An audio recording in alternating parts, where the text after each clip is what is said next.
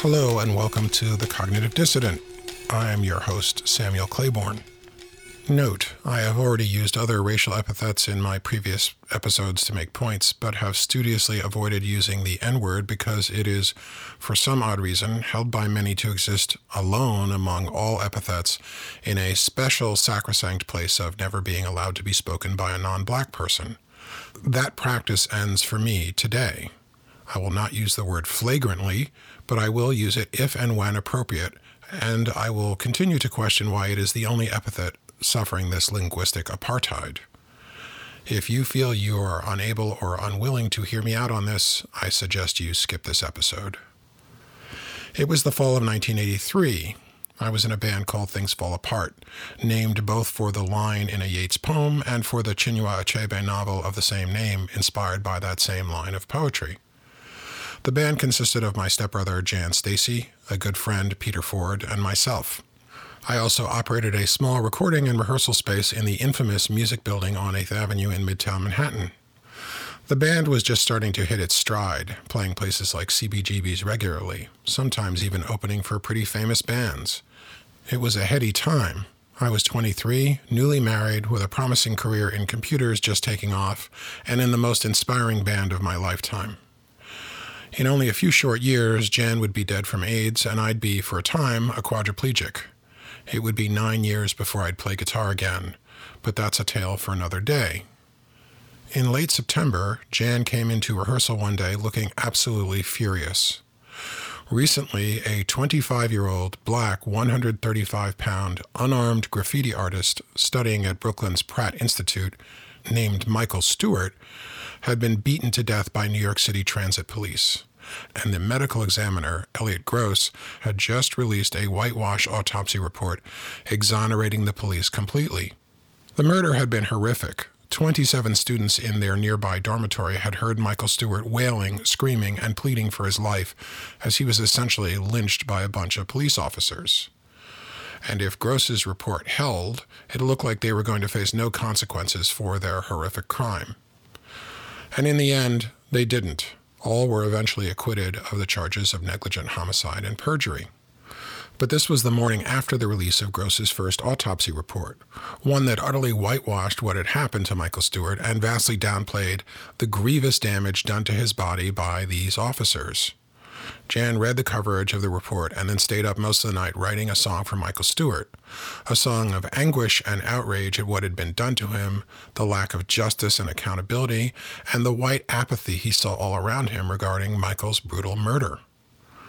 It's ironic that if he wrote such a song today, some people in the black community would accuse him of profiting off of black suffering, rather than simple empathy.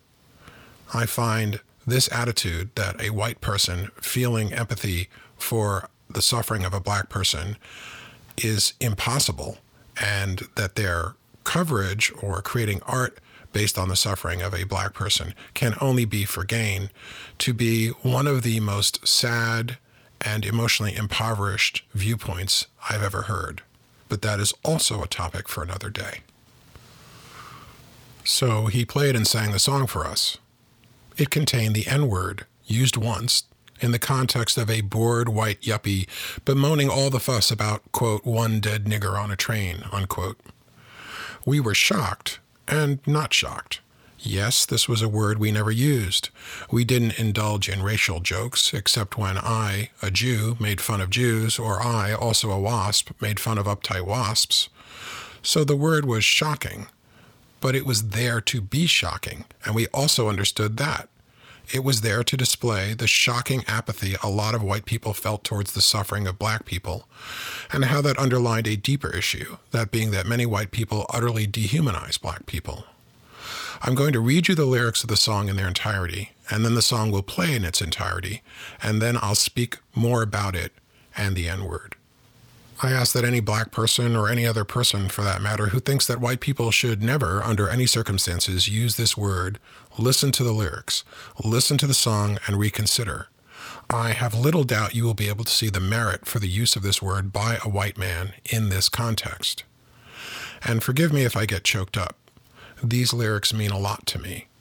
They speak to a yearning inside me for connection, rather than alienation, a yearning for an end to this kind of racial hatred. And they were written by a man I loved, whose cruel death long ago still affects me deeply.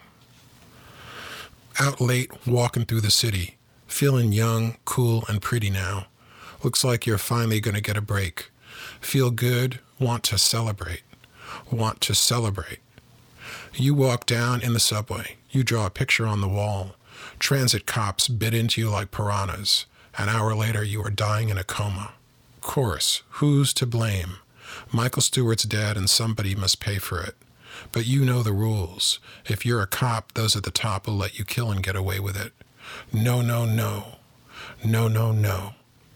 Elliot Gross, the medical examiner, held a conference to end the investigation. After dissecting the body, I find he died of a heart condition. Chorus again, and then the bridge. Hey, hey, hey, what I say? It's really kind of strange. All this fuss about one dead nigger on a train. I mean, really, really. So this is a song from Michael Stewart, who died before he knew it. Blood on his chest, blood on his face, bones broke all over the place. So don't walk too proud. Don't you laugh or sing too loud. But most of all, don't try to put beauty on the filthy walls of a crumbling city property. 'Cause you might be dead. A hole in your chest, a hole in your head. And no one will say that they saw it any other than the official way. 'Cause you might be dead. Blood on your chest and blood on your head. And no one will say that they saw it any other than the official way. No, no, no. No, no, no.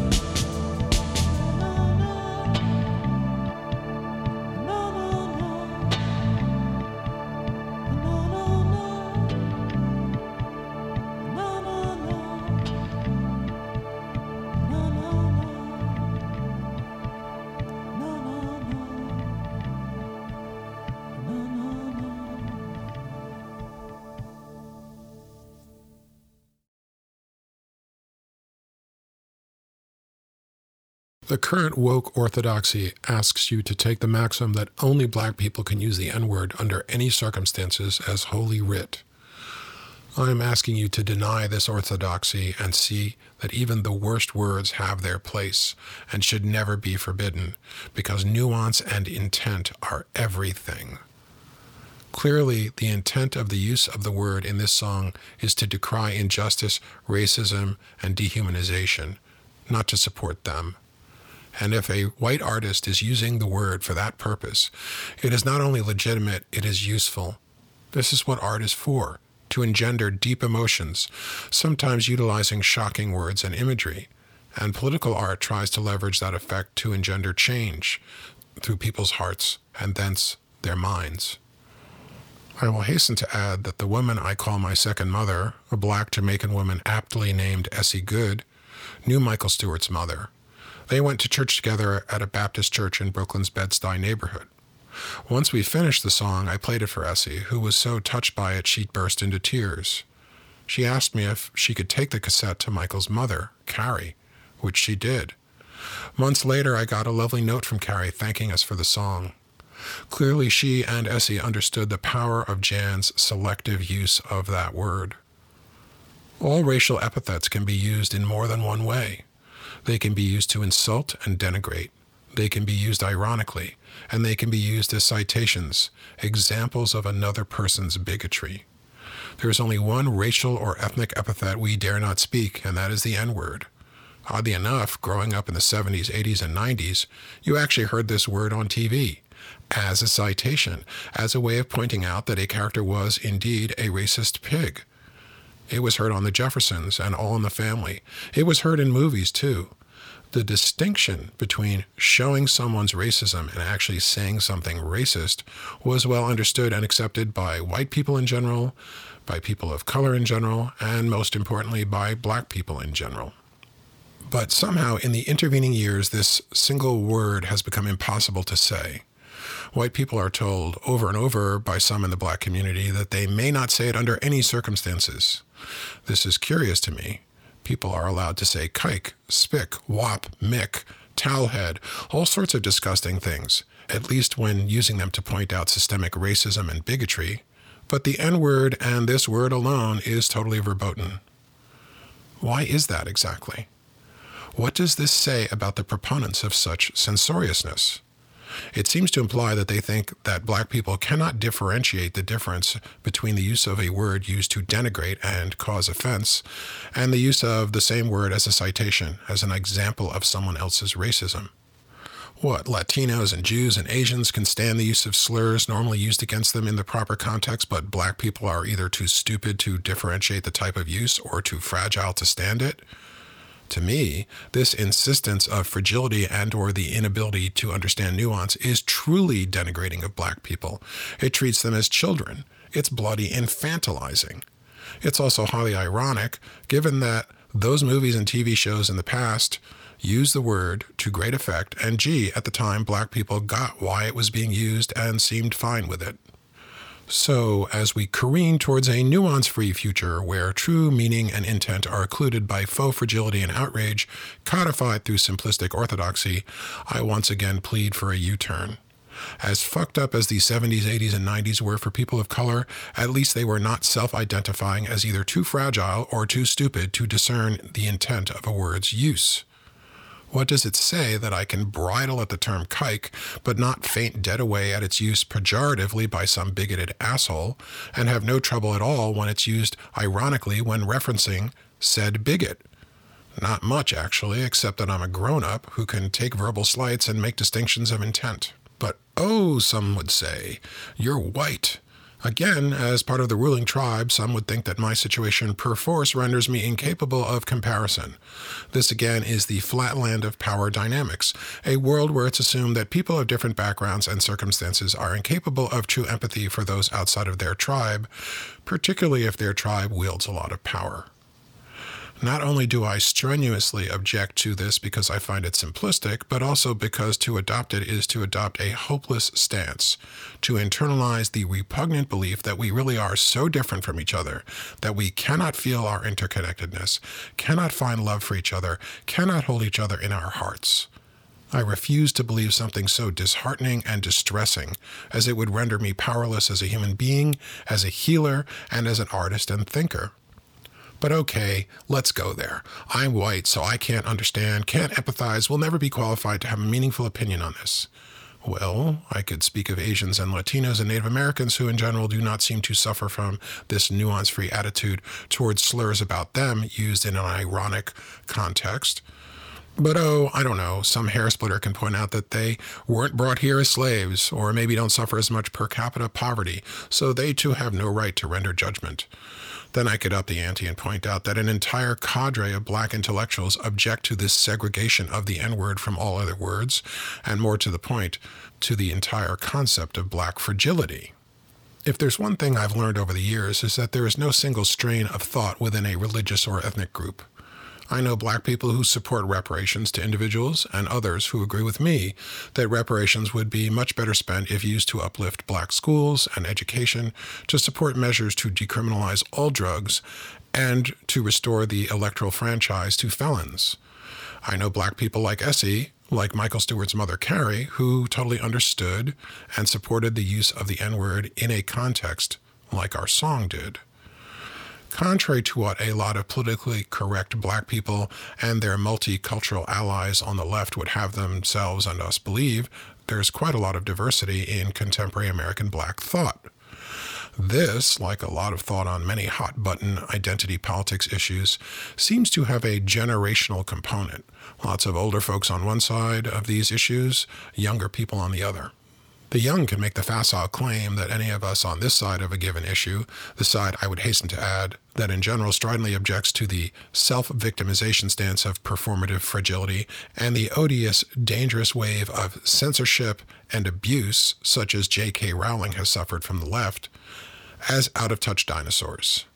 Some of my age could counter with the equally facile, equally derogatory opinion that the young simply cannot embrace nuance of any kind, that their black and white, you're with us or you're against us attitude is simplistic and intellectually bankrupt. I reject both of these assertions. While they may apply to individuals, I do, after all, know some old bigoted judgmental dinosaurs, and I know some knee-jerk, nuance-free young zealots. I refuse to accept this narrative, yet another one of separation. Moreover, I've met young people who understand that intersectionality is complex, who do understand that epithets can be used for different reasons, and who are quite serious about fighting against censorship, and therefore, for free expression. And I've met some older folks who've adopted the zealotry, the orthodoxy of the new, censorious, anti-freedom segment of the left that's become the noisiest. They brook no discussion of their tenets of belief. For them, they are holy writ. Whereas for me, there is no such thing, except maybe that speech and creative expression are a gift of nature or God, goddess if you prefer, and must remain unfettered. It does fascinate me how similar the forces for censorship on the left and the right sound, just as it's striking how much utterances of the Taliban echo so completely those of white Christian fundamentalists. In fact, it's not just utterances, their iconography is the same. Look at MAGA postings and evangelical Christian postings on Facebook, Instagram, and Twitter, and compare them to ISIS, Al-Qaeda, and Taliban imagery. In all cases, it's overwhelmingly guns, flags, and holy books, be they Bibles or Qurans.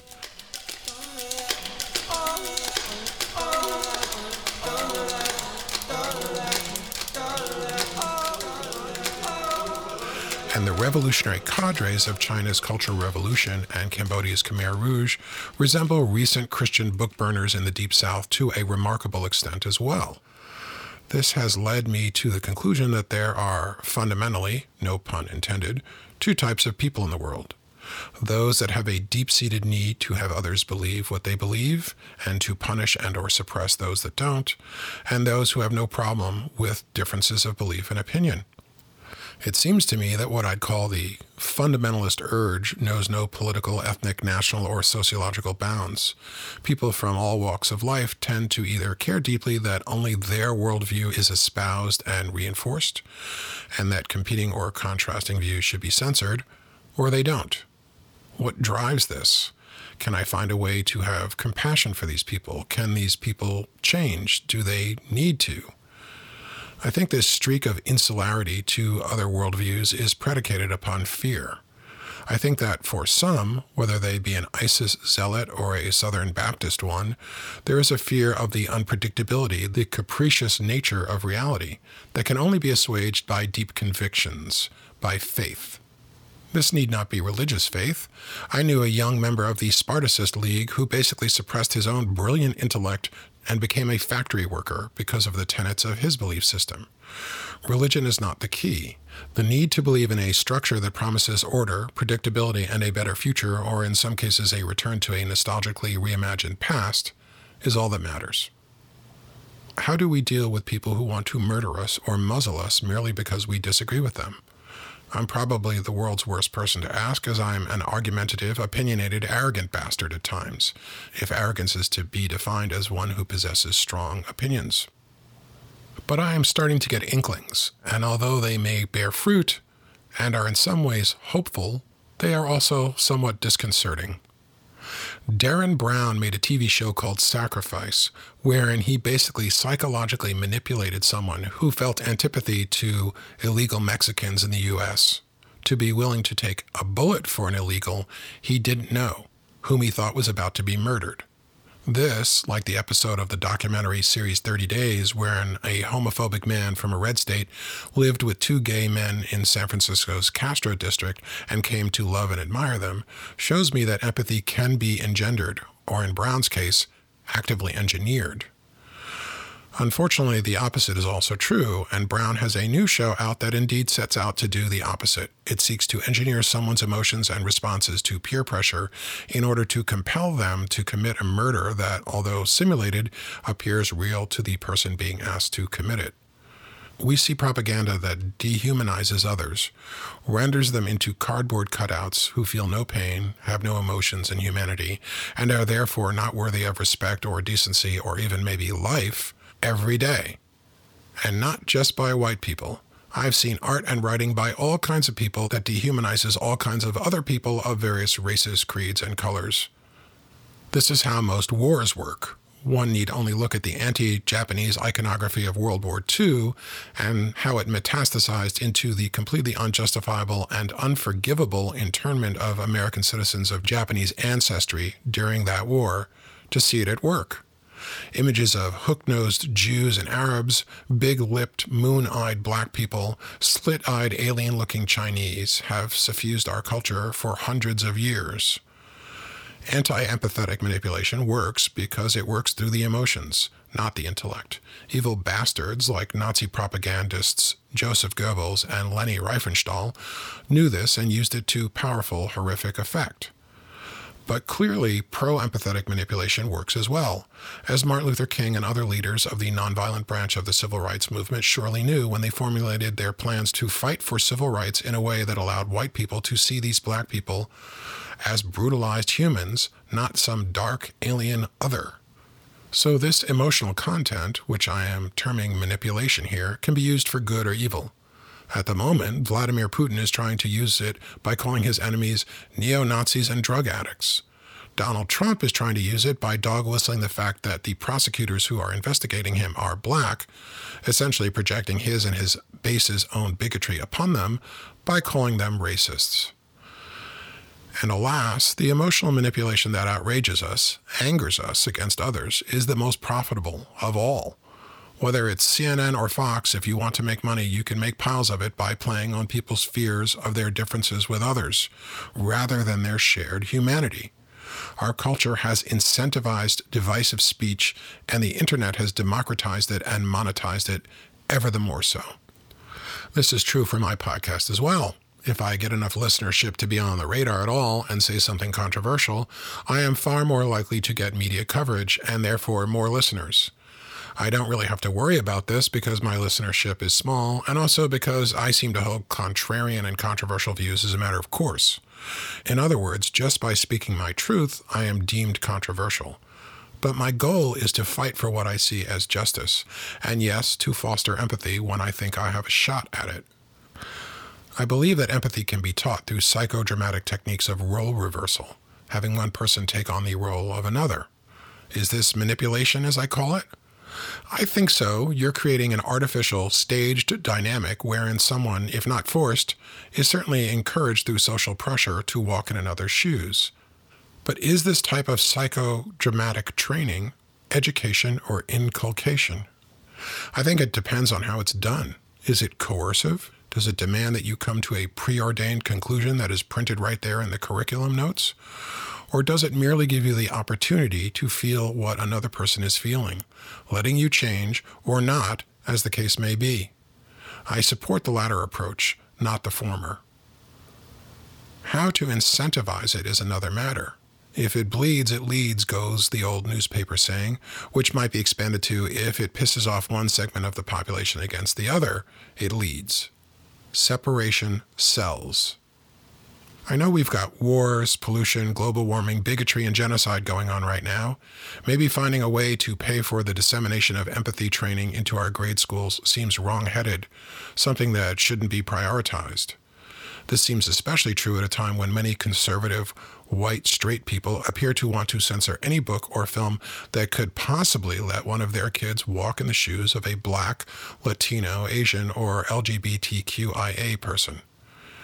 But I submit to you that you cannot effectively deal with these other issues without an evolutionary leap in our empathetic capacities. And because biological evolution is slow, unwieldy, and unpredictable, this must become, to use an unfortunate term, a cultural revolution.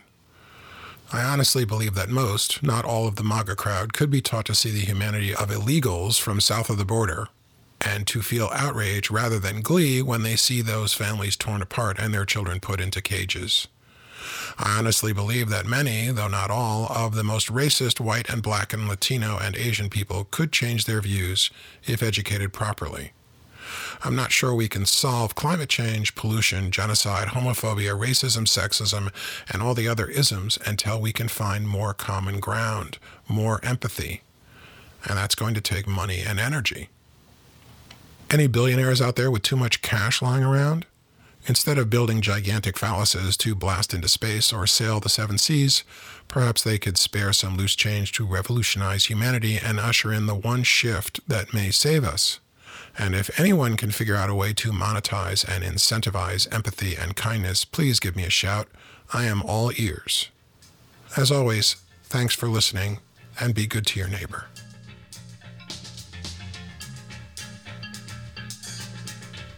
The music for today's podcast is an assortment of odds and sods by the band Things Fall Apart. Most are not currently available, but you can find our song, Michael Stewart, for free on the SoundCloud music platform. Just go to soundcloud.com, search for Samuel Claiborne, and you'll find it, as well as a bunch of other stuff from many genres by Things Fall Apart and Loons in the Monastery, two bands I've been in, as well as a lot of my solo work in rock, punk, experimental, and classical genres. For those that care about such things, the music and lyrics for Michael Stewart were written by my late stepbrother, Jan Stacy, may he rest in power, who also sang lead and played drums on the track. Peter Ford played bass and sang backup, and I played guitar and keyboards and sang backup and engineered the track. The Cognitive Dissident is written, recorded, voiced, edited, and produced by me, Samuel Claiborne, for Disreputable Media.